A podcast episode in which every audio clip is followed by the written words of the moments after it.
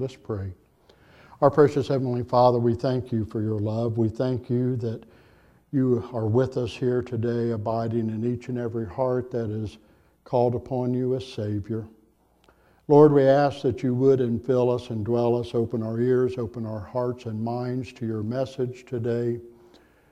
Lord, may we hear you in what you're saying to each one of us, because you deal with us uniquely, and then live out what you've called us to. It is in Jesus' name we pray. Amen. We're in Romans chapter 5, verses 1 through 8. And this is, of course, written by Paul, very powerful passage. Verse 8 is a well-known passage. And it says, "Therefore, since we have been justified, just as if we've never sinned, through faith, we have peace with God through our Lord Jesus Christ, through whom we have gained access by faith into this grace in which we now stand, and we boast in the hope of the glory of God. Not only so, but we also glory in our sufferings, because we know that suffering produces perseverance, perseverance character, and character hope. And hope does not put us to shame, because God's love has been poured out into our hearts through the Holy Spirit who has been given to us. You see, at just the right time, when we were still powerless, Christ died for the ungodly. Very rarely will anyone die for the righteous person, though for a good person someone might possibly dare to die. But God demonstrates," King James says, "commendeth his love for us, in that while we were still sinners, Christ died for us." That is the key passage of our scripture. But God demonstrates his love towards us. Commendeth is an old English word, not used anymore. It dates back to the King James Version, which the beginning of that was 411 years ago. So they talked some different. They used that word commendeth. But it comes from that root word commends, and we understand commending something. That means we give it our voice of approval, that we say, this is worthy of your time, worthy of your interest. And so that's the meaning in that verse, but God commendeth. It means a little more than demonstrates. It means that God is honored, is glad to recommend that Jesus Christ come and die for us. And that little phrase in there, while we were yet sinners, that's what's so powerful there. Paul says in that verse, he explains that some may die for a good person. And that's true, it happens every day. People do die for others. The soldier on the battlefield falls on a grenade so his fellow soldiers don't get wounded or killed. A parent puts themselves in danger to protect the life of their child. A Secret Service agent guarding the president will jump in front of a bullet, a fired gun, in order to take that bullet instead of the president. There are many occasions where people will die for someone whom they deem worthy. But who will die for the murderer? Who die for the adulterer, for the cheat, for the embezzler, for the liar, for the other persons that seek to do harm? None of us would really put down our life for someone like that, but Jesus Christ did. He died for each and every person. And in that, we're all right there. We're all guilty of actions. We may not be an embezzler. We may not be a drunkard that beats their families when they come home. But Paul writes elsewhere in Rome, "For all have sinned and fall short of the glory of God." We want to put grades on sin.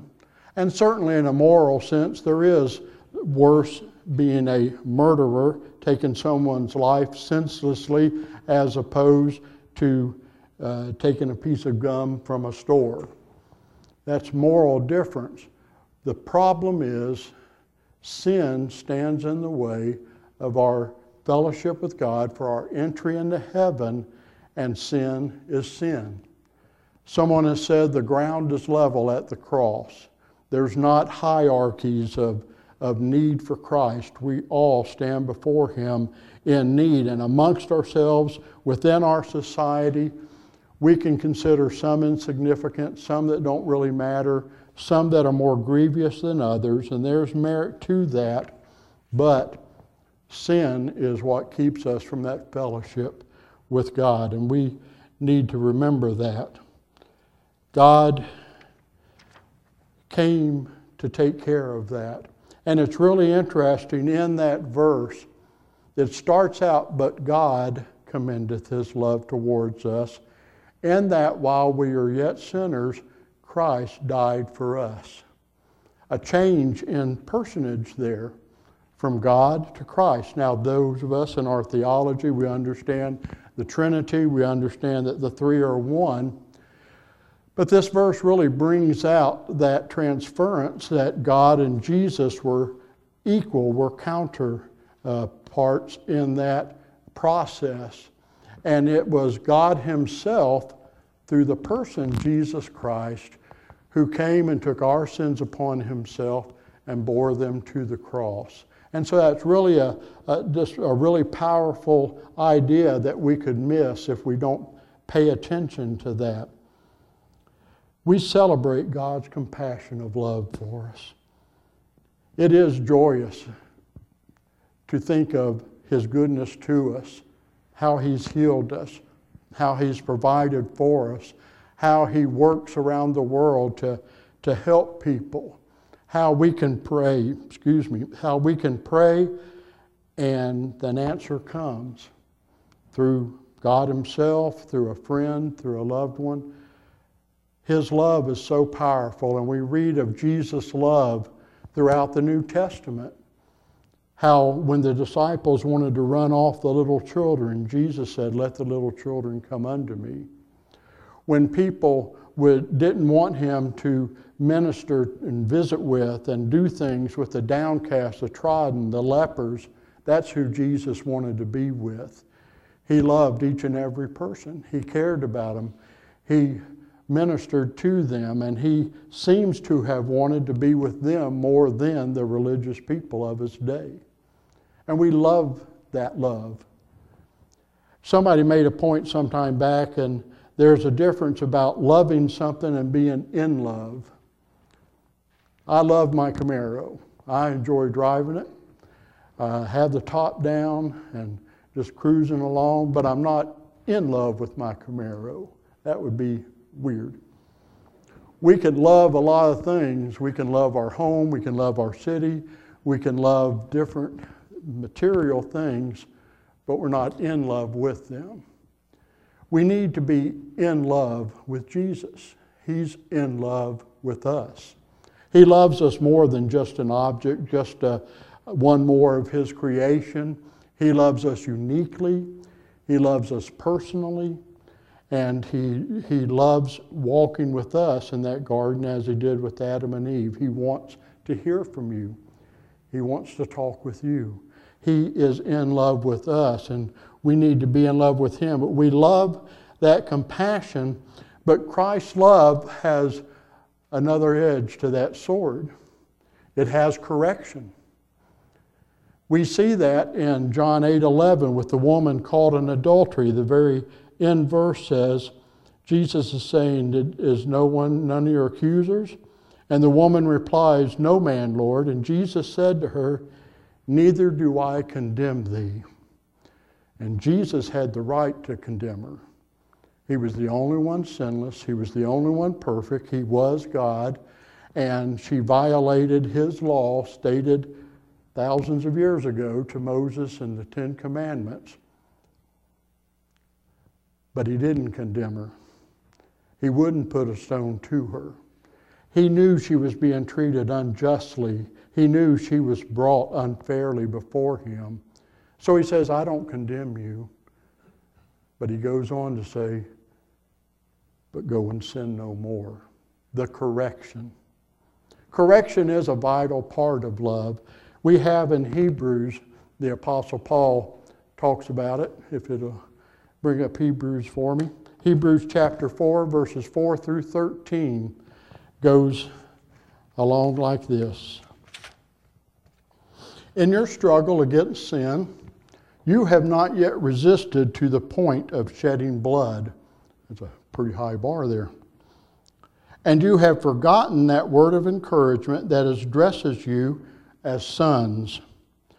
My son, do not make light of the Lord's discipline, and do not lose heart when he rebukes you, because the Lord disciplines those he loves, and he punishes everyone he accepts as a son. Endure hardship as discipline. God is treating you as sons. For what son is not disciplined by his father? If you are not disciplined, and everyone undergoes discipline, but if you are not, then you are an illegitimate child and not true sons. Moreover, we have all had human fathers who disciplined us, and we respected them for it. How much more should we submit to the God of our Father of our spirits and live? Our fathers disciplined us for a little while as they thought best, but God disciplines us for our good, that we may share in his holiness. No discipline seems pleasant at the time, but painful. Later on, however, it produces a harvest of righteousness and peace for those who have been trained by it. Therefore, strengthen your feeble arms and weak knees. Make level paths for your feet, so that the lame may not be disabled, but rather healed. That discipline's important. That discipline shows care for the individual, shows care for our children. That's why we don't let them eat pizza every meal or have ice cream for their supper.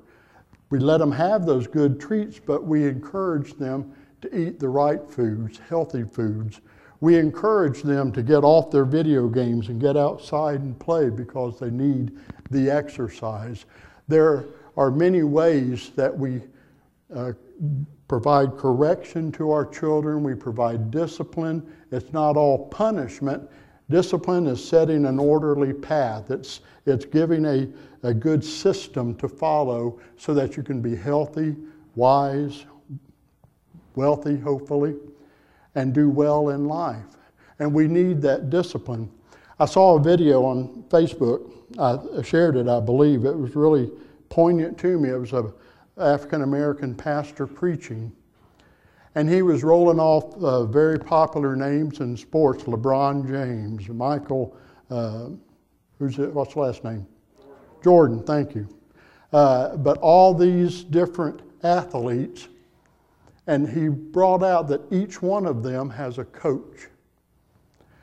And as good as they are, they have that coach that observes what they're doing, how they're doing their particular sport, and makes corrections to what they're doing. Tiger Woods, great golfer, has a coach. On and on the list goes. It is a wise person who understands that as good as they are, they need someone observing, pointing out a weakness, or perhaps a little glitch to their swing if it's in golf, or the way they shoot their baskets. Why?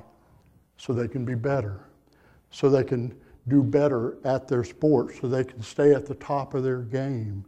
They need a coach. We need a coach. And we should not be arrogant or refuse or show disdain for God's correction.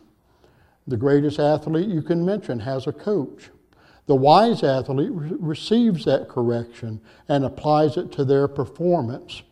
And in this way, the athlete stays at the top of the game. How much truer is this practice for us Christians? The astute Christian acknowledges how we miss the mark. A way to say we sin. Sinning is missing the mark.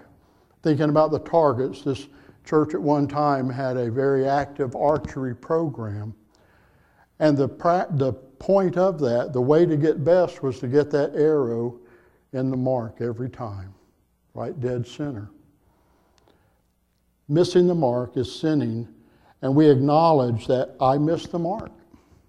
I'm not perfect. I fail. And so the faithful and humble Christian receives that correction from the spiritual father and then applies that correction to their life.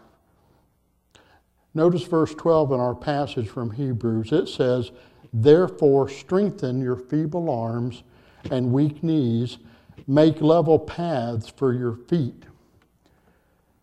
The subject in that verse is an implied subject, but it means you strengthen your arms. You strengthen your knees. God doesn't, in his discipline, he's not going to just snap and make Wes a lot stronger person. Wes has to do the work. He's not going to snap his fingers and make Wes a slimmer person. Wes has to do the work. And that's what this verse is saying. We receive the instruction, we receive the correction from God and through him directly and through others.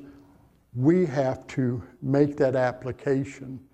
That's where the discipline comes in. You strengthen your feeble arms. You strengthen your weak knees. And then it goes on, make level paths for your feet. What does that mean? I think it means that we make right choices. We don't go places we shouldn't go in reality, but figuratively. We stay away. We practice a discipline of not engaging in behaviors and activities and ways of life that are contrary to the ways of God. We make a decision, I'm not going to do that. I'm not going to go there. I want to, it's fun, but I'm not going to do it because it dishonors God and I want to serve him and become like him.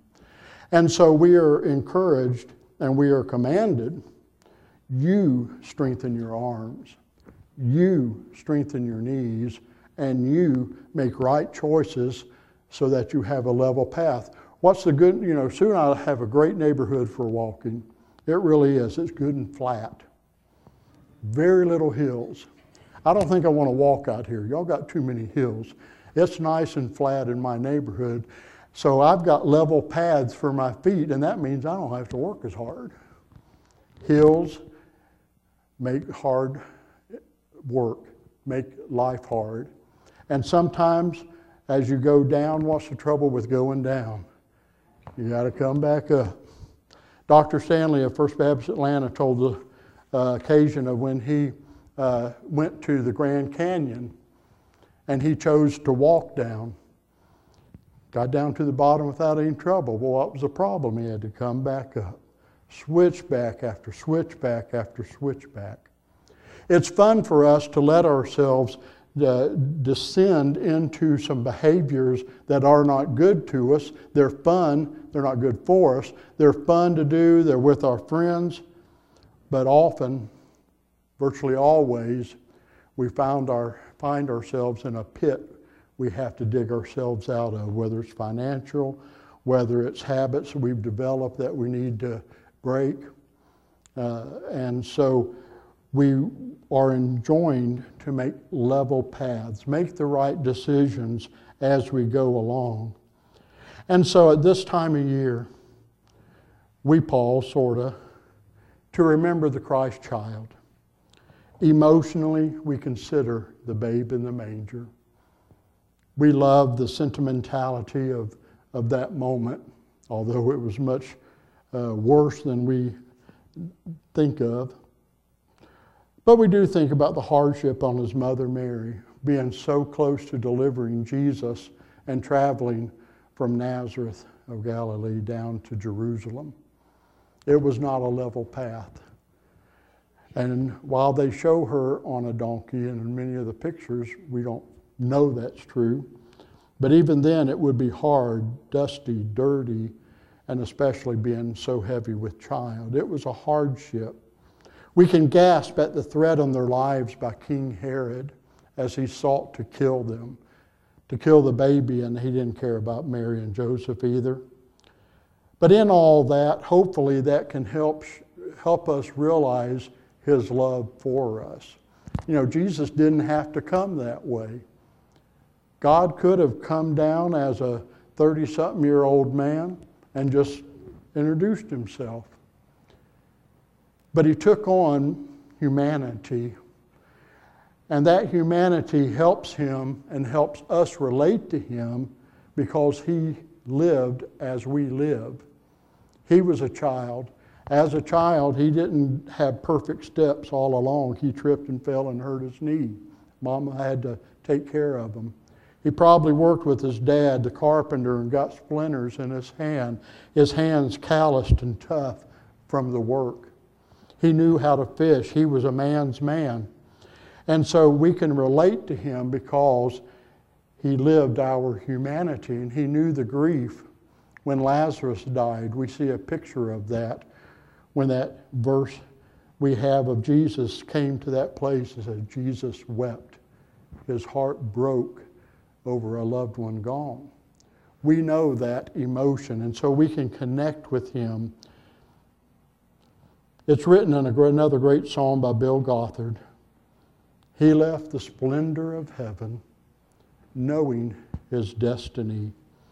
God, Jesus, they knew what they were facing in order to redeem us.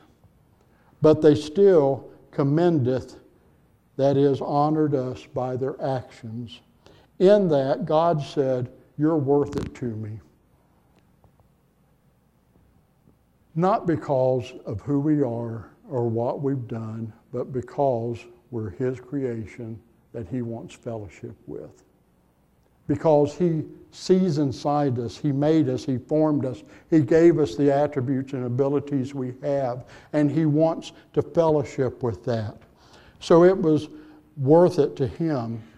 We were worth it to him to come and suffer as he did, taking all the sins upon him and dying on the cross. God doesn't tell us to clean up our act before coming to him. He doesn't require us to get straightened out before he will act on our behalf. That's kind of our nature. He wants us to come just as I am. Our salvation is through Christ alone, through his gift. Doesn't mean we try to do good, but we don't try to clean up and get right before we come into his presence. His act, we receive his gift of redemption, salvation, and justification, and then he purifies us. He cleans us up. He puts a ring on our finger, a robe on our back, and he prepares a feast in our honor after we've come dirty, downtrodden, hopeless, and in despair. Then once we are that follower of his, he seals us with the Holy Spirit. That Holy Spirit is a gift to us. It gives us wisdom and knowledge. It speaks to us along the way. It gives us strength to withstand the trials. It gives us assurance, and we are sealed that we can know that we'll never be apart again. We have him as a promise of heaven. In our last series, we talked about that little kitten hanging in there. There's another phrase from the 70s some of you will remember. Please be patient. God's not finished with me yet. God continues to mold us into his likeness.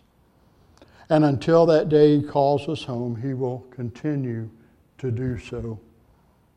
The greatest gift is to be like him, to know him, and we will one day. So we relish God's favor in the holiday season.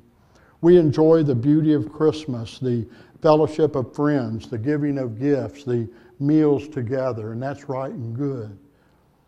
Let us also embrace his love of discipline.